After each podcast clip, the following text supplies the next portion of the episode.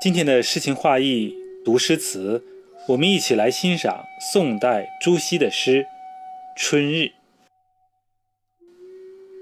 胜日寻芳泗水滨，无边光景一时新。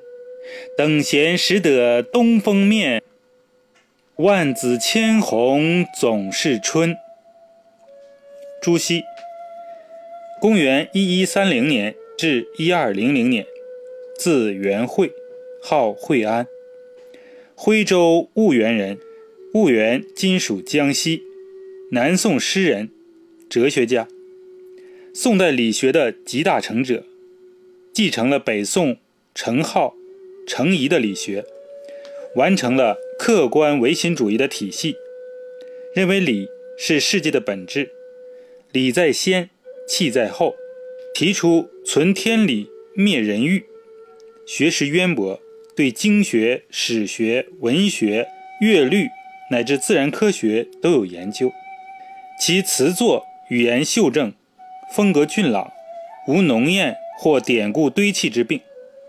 不少作品的用语呢，看得出都经过斟酌推敲，比较讲究。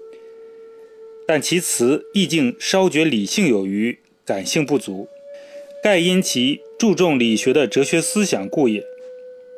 代表作有《菩萨蛮一》《水调歌头一》《南乡子》《忆秦娥二》等等，其中以《菩萨蛮一》最有特色。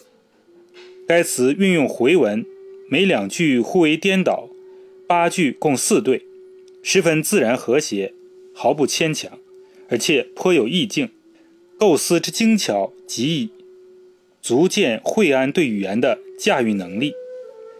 除此外，还善作诗，《春日》和《观书有感》是他最脍炙人口的诗作。其词皆有《惠安词》一书。胜日，天气晴朗的好日子，寻芳，游春踏青。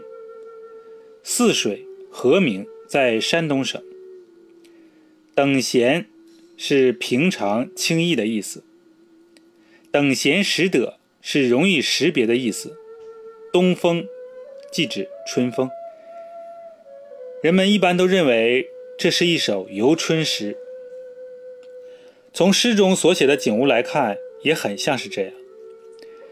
首句“胜日寻芳泗水滨”，胜日指晴日，点明天气；泗水滨呢，点明地点。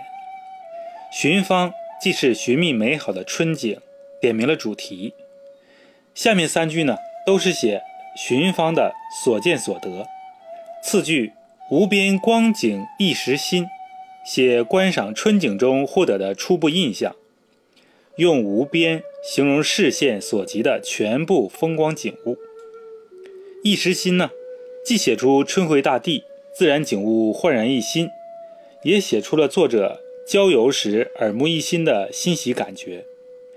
第三句“等闲识得东风面”，句中的“识”字成首句中的“寻”字。等闲识得是说春天的面容与特征是很容易辨认的。东风面借指春天。第四句“万紫千红总是春”，是说这万紫千红的景象全是由春光点染而成的。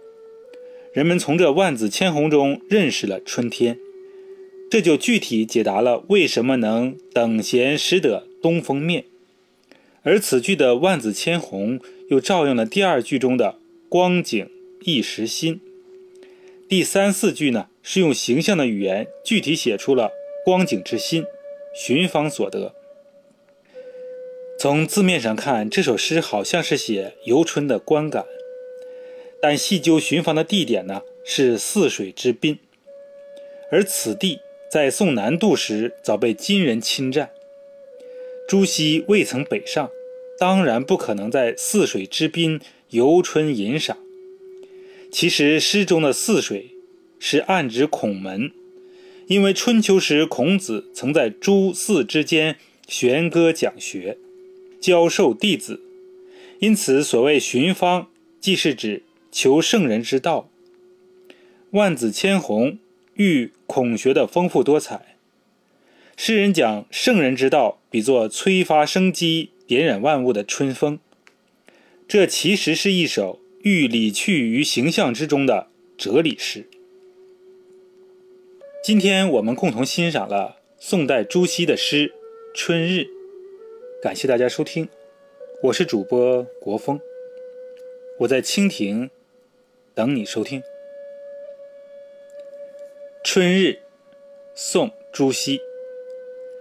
胜日寻芳泗水滨，无边光景一时新。等闲识得东风面，万紫千红。总是春。